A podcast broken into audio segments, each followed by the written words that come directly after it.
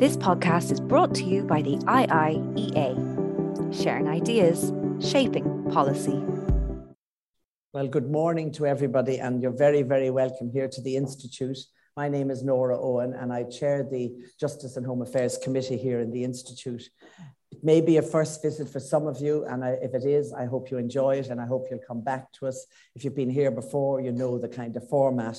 Um, just before I start, I want to just pay tribute to Rory Quinn, who last night stepped down as chair of the Institute here after five years. Was it, Rory? Five years. And we are really, really grateful to Rory how he kept the Institute alive and going during, particularly during the COVID. It would be so easy for this Institute to have kind of faded down and for members and for people who are interested in the work we do here to kind of have lost interest and maybe moved on to something else, playing darts or bridge or something else. Um, but, but Rory, as chair, just kept it going. And, and he told us last night that over 1,900 people had tuned in in the last year from, I think, was it 40 countries? Um, and they had listened to the debates and the presentations from this institute. So it is a widely, widely respected institute throughout the world. We're not just here in Ireland. So, Rory, thank you very much for all you did. I'm so pleased that you're able to be here this morning. And I have to finish by saying that Rory wore the most stunning pale pink jacket last night. and and uh, but Rory always had style. His big style in the Dáil was ties. Isn't that right? It was always ties, and you always knew what humour Rory was in when you spotted his tie.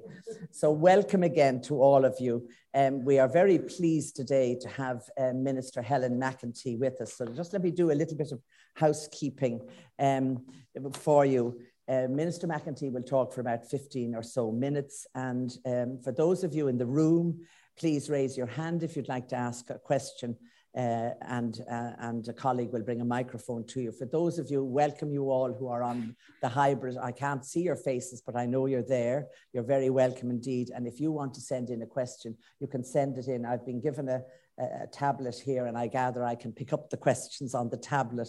Let me just tell you a quick story. I did a, a monitoring exercise for Intel several years back, and it was when they were at the top of the range, you know, in the computers and everything.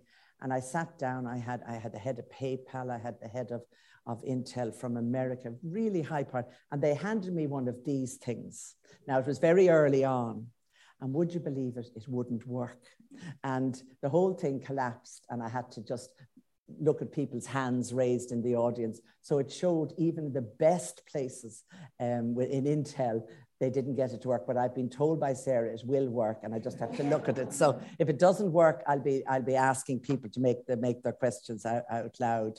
Um, Today's presentation and the Q&A are both on the record and you will be able to join in on Twitter using the handle at IIEA. Now, Helen McEntee, you will all know, but just let me give you a little bit of a CV. She's currently the Minister for Justice, appointed to the role in June of 2020. She was first elected to the Dáil in a by election in March 2013, re elected in February 2016, and appointed by Taoiseach Enda Kenny to the Mental Health and Older People uh, Ministry at the Department of Health. Uh, in June 2017, as part of the government reshuffle, she was appointed by the new, newly appointed Taoiseach Leo Varadkar uh, to the position of Minister of State for EU Affairs. And we watched with great pride the way Helen took hold of that ministry and really a lot of times was the lead minister with regard to European affairs, because very often the, the Minister for Foreign Affairs might have to leave, but, but Helen was really cut her teeth there in European affairs. Is that right, Helen? Today, Minister McEntee is going to outline her work in the domestic, sexual, and gender based violence um, document and the putting in place of integrated preventive measures. Now, as a key priority for the EU and the Council of Europe, uh, the Minister is going to discuss the uh, combating domestic, sexual, and gender based violence in the context of Ireland's presidency of the Council of Europe and examine the role played by Ireland in tackling this minister. This is not a new issue for all of us. This, this, when I was minister, domestic violence, sexual and gender based violence were very much on the agenda. But we've been slow enough as a country to really get to grips and set up the structures that can save people from this and set up the laws. I mean, the minister's document, as she will explain to us, contains what they call the four P's. Now, Rory will remember that when we were going to university, Rory's younger than me, but when we were going to university, there was a, there was a dance hall called the Four Ps. Does anybody remember it? Tony Brown might remember it. The Four Ps, and it was um, the, the special place, I think was the engineers dance. But the four Ps we're talking about here are protection, prevention, protection, prosecution, and policy coordination. So I hope, Minister, you might elaborate a little bit on that and explain to us how the new um, document that you have produced is, I hope, going to help people both save them from domestic violence and gender based violence, but also make available more facilities for people who do sadly have to leave and, uh, and seek refuge. So, Minister, I'll let you off now and then we will take questions after. Now,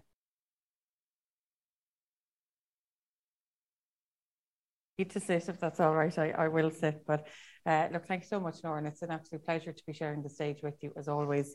And just to acknowledge your contribution, I think, to, to public life uh, and continued contribution to public life, I think is very much appreciated by all of us. Um, to thank David and all the team here for their welcome to the IIEA. Um, it's a while since I've been here, unfortunately, between COVID 19, but as Nora's mentioned, um, it was a place I attended regularly uh, as Minister for European Affairs, not just discussing Brexit, which is still ongoing and, and hasn't gone away, I suppose, um, but also the future of Europe and our role in it. Um, I also want to acknowledge Rory Quinn and, and, his contribution. I'm sorry I missed the pink coat last night, um, but just to, to, thank you for your contribution here and also in public life in, in general. Again, I think it's very much appreciated. But good morning to everyone and, and indeed to those who are joining us online.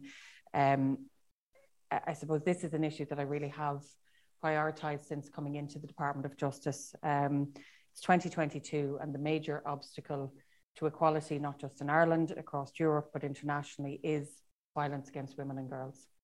Um, and it's very hard to say that it sounds incredible, but that is the biggest challenge that we face when it comes to equality. Um, and it is the sad reality. So that is why I've prioritised it. That's why it is such a priority for my colleagues across Europe, and that's why it needs to continue to be a priority.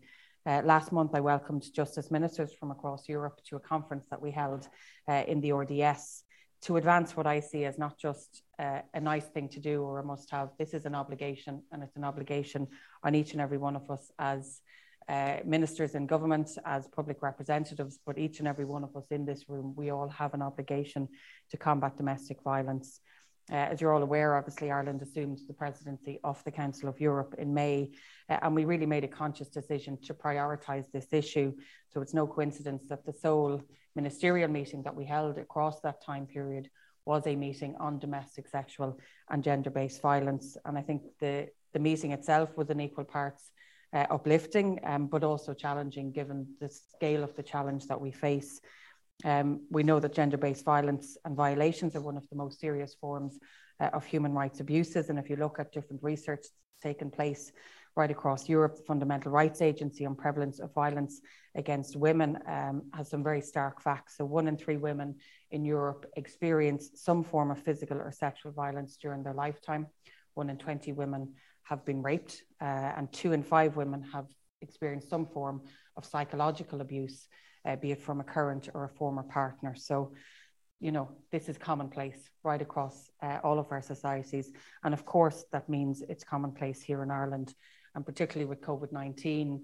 I think it's come to the fore, but it's also exacerbated the problem as well, uh, where many of us were at home, safe in our homes, for other people, it was actually a terrifying place to be and only made the situation worse.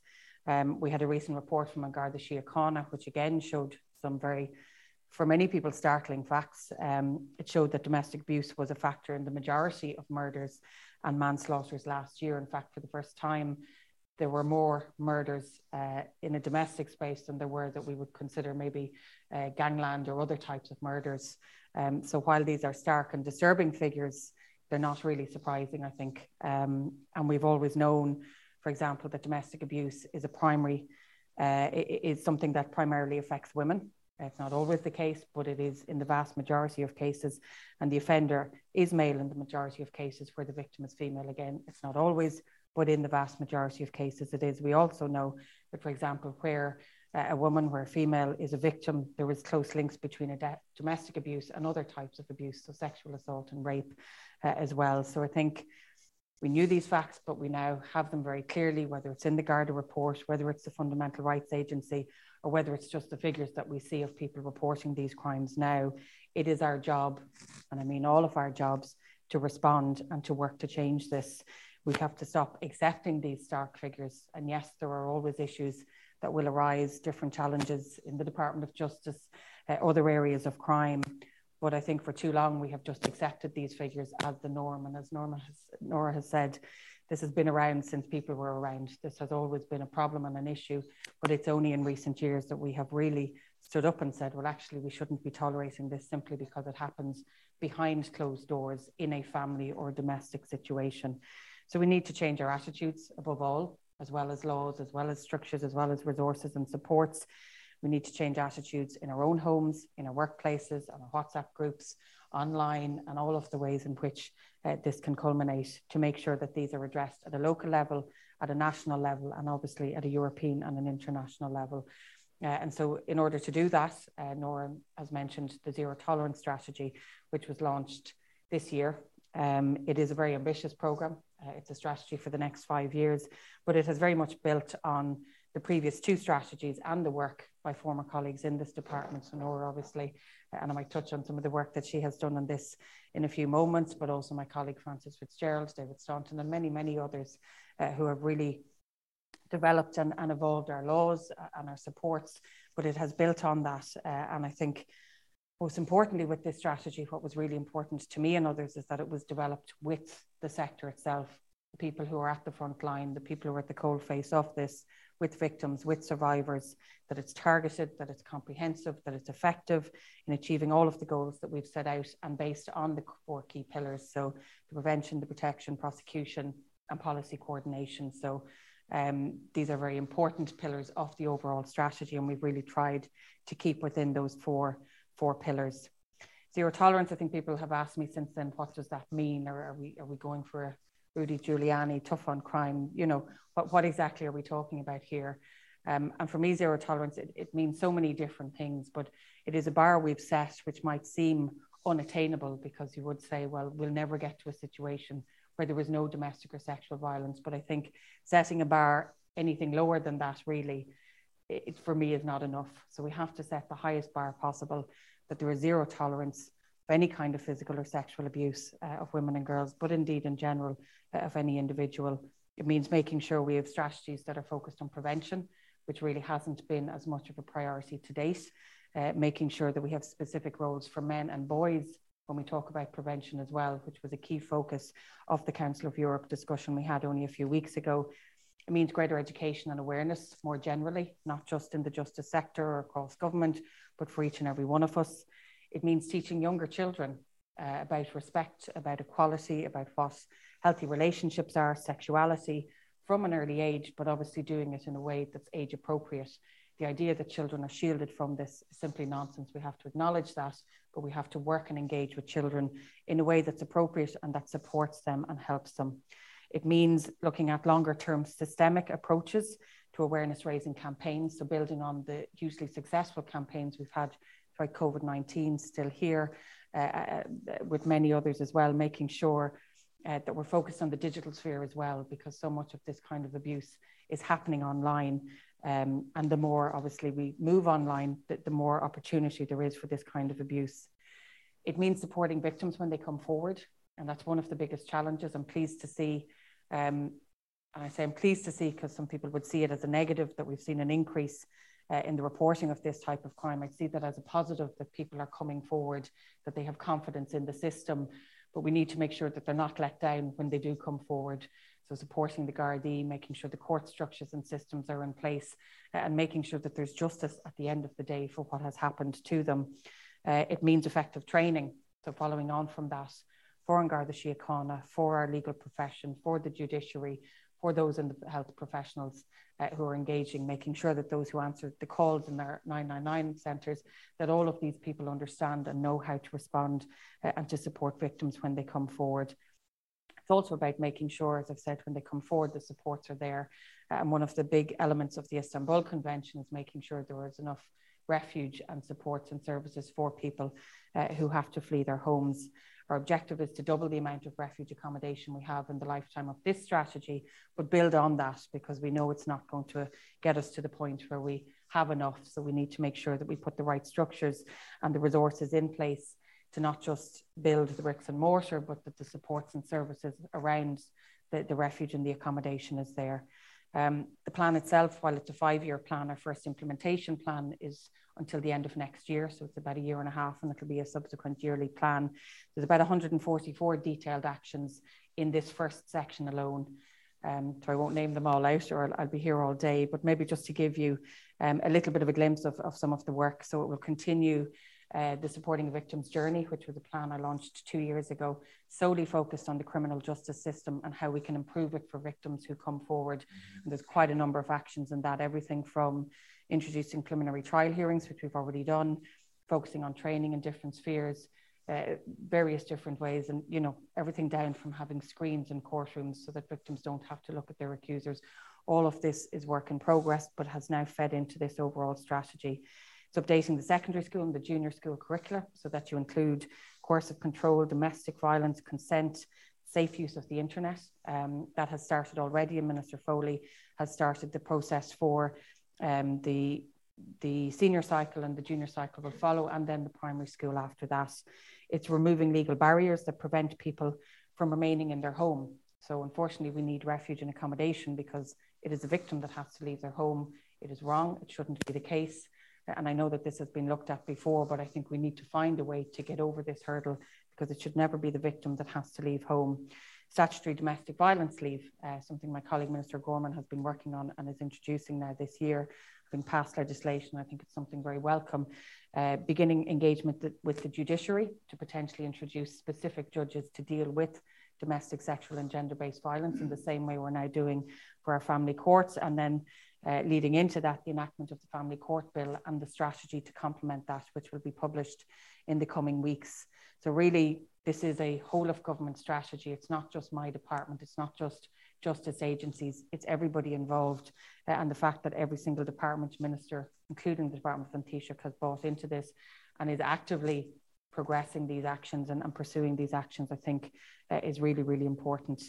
On my own part, um, from a criminal justice perspective, making sure that the system is there to support victims is really important, but also at the end of the day that there is justice. And so we're introducing in the coming weeks new laws around stalking, new laws around non fatal strangulation to make them standalone offences. Um, we're also increasing sentencing for the maximum uh, sentence for assault causing harm, which is the most common criminal offence associated with domestic violence at the moment. If you were to break into someone's home and damage their property, or if you were to damage someone's property full stop, you could face up to 10 years in prison.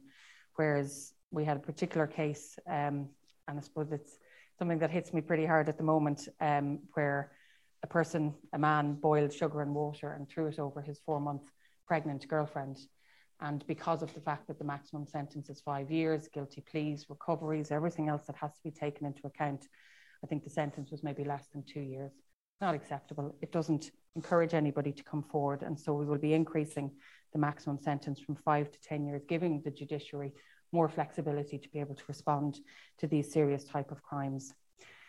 But moving back, I suppose, and, and the, uh, the protection piece and the prosecution piece is really important. But to come back to the issue of prevention, um, I, I think while we can do as much as we possibly can to support victims when they come forward, we really need to be focusing on stopping it happening in the first instance. And I don't think we'll ever get to a situation where we can say domestic violence has been completely eradicated, but we can certainly do our best to prevent it and to minimize it as much as possible. And that really does require changing hearts, minds, attitudes right across society. And as I said, taking it away as this issue that happens behind closed doors in the family and not something that any of us should have anything to do with. It's much bigger than that. Uh, and so there are a number of strands to that piece. I've mentioned the education already in our schools, but more broadly, it's about awareness raising campaigns, uh, looking at prevention, consent.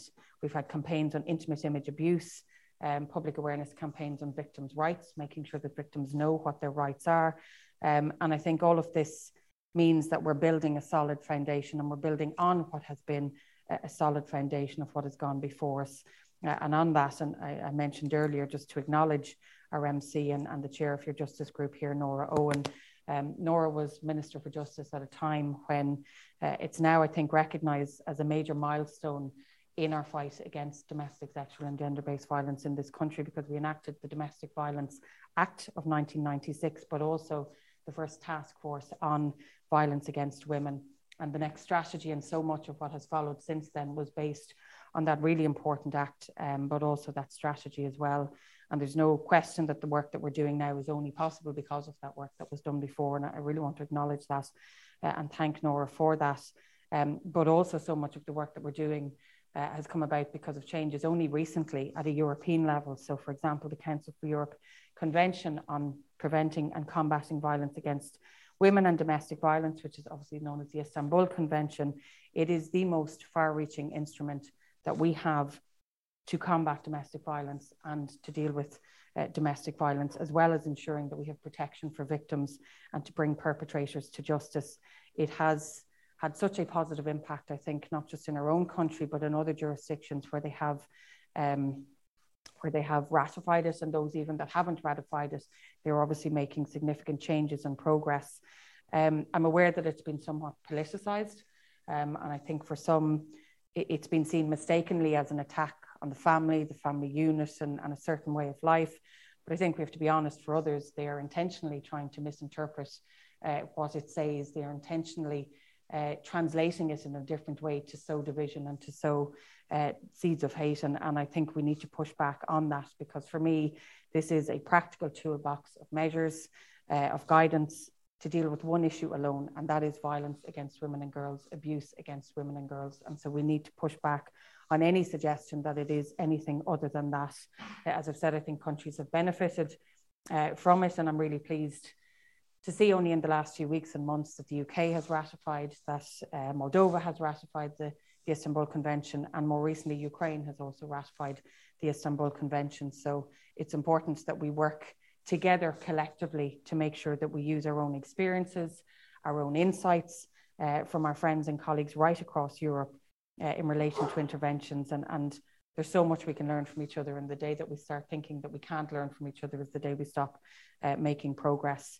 The collaborative approach really was at the forefront of the um, the ministerial event that we hosted in the RDS only a few weeks ago, or that I hosted. Um, the title was No Safe Haven Integrated Prevention Measures to End Domestic Sexual and Gender Based Violence. Uh, and I suppose it's not a coincidence because, as I've said a number of times, prevention is absolutely key in this area. I was really delighted that the Dublin Declaration that we put together and worked through with our colleagues in the Council and, and, right across the, the individual member states of the 46 in attendance, 38 signed up. Uh, I'm still working to get, get a few more if we can, but I think what was really positive was that those who haven't signed up yet, that they are making progress and obviously the, the response from them in the various different uh, sessions was very positive in the work that they are doing. So I think there were a number of hurdles, but at the same time, to have 38 countries sign up, I think it showed a real commitment in this area. I mentioned some elements of the conference were challenging, but I think it was also a very uplifting conference for those very reasons.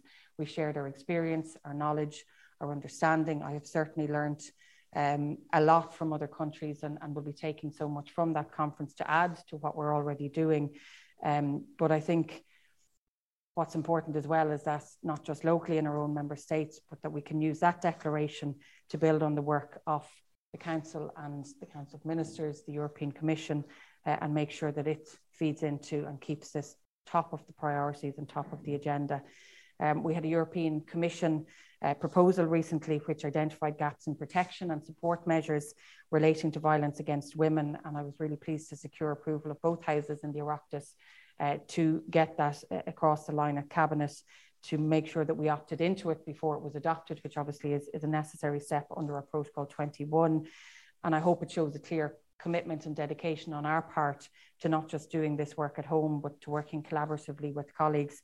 And what was really a detailed and comprehensive measure, I'm pleased to say a lot of what was in it we're actually doing, we've already done. And I think that shows that we can be leaders in this space, uh, and we can certainly work with colleagues to make sure uh, that they are learning from what we are doing. And as I said, vice versa, it's collaboration right across society is the only way that we are going to be able to deal with this because it is an obligation. And I will stress what I said at the outset it's 2022, and the major obstacle to achieving equality in Ireland, in Europe, internationally is violence against girls. Uh, and we really need to change that. There is absolutely no alternative here.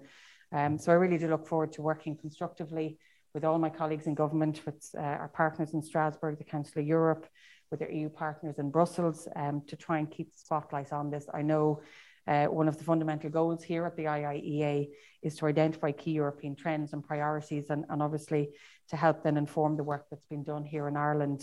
This is a priority. It's a priority for us here in Ireland, but also at a European level. So I look forward to continuing working with you and supporting you, and obviously asking for your support in keeping this issue at the top of the agenda uh, and making sure that we make real progress. So I, will finish just on this note, I suppose, to to reflect and to remind everyone we all have a role to play in this. We all have a part, be it at home, be it in our everyday lives, to try and deal with this issue.